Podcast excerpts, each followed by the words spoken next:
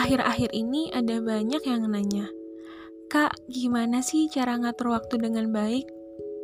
Hmm, gimana ya? Kalau aku sih simpelnya gini. Sebagai mahasiswa yang tentunya kita punya aktivitas lain selain belajar di ruang kuliah, entah organisasi, pengabdian masyarakat, atau ikut kompetisi, ya yang harus dilakukan adalah menjadwalkan semua agenda itu. Terus kita coba buat disiplin. Ya walaupun kadang nggak sadar kalau kita tuh menunda, tapi kalau kita punya jadwal dan deadline, kita jadi nggak akan lama-lama untuk menunda.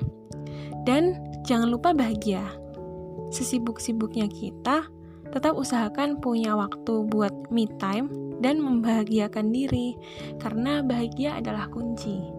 Agar aktivitas kita nggak hambar, tapi memang punya makna dan kita yakin kesibukan kita akan membawa kepada tujuan yang kita harapkan.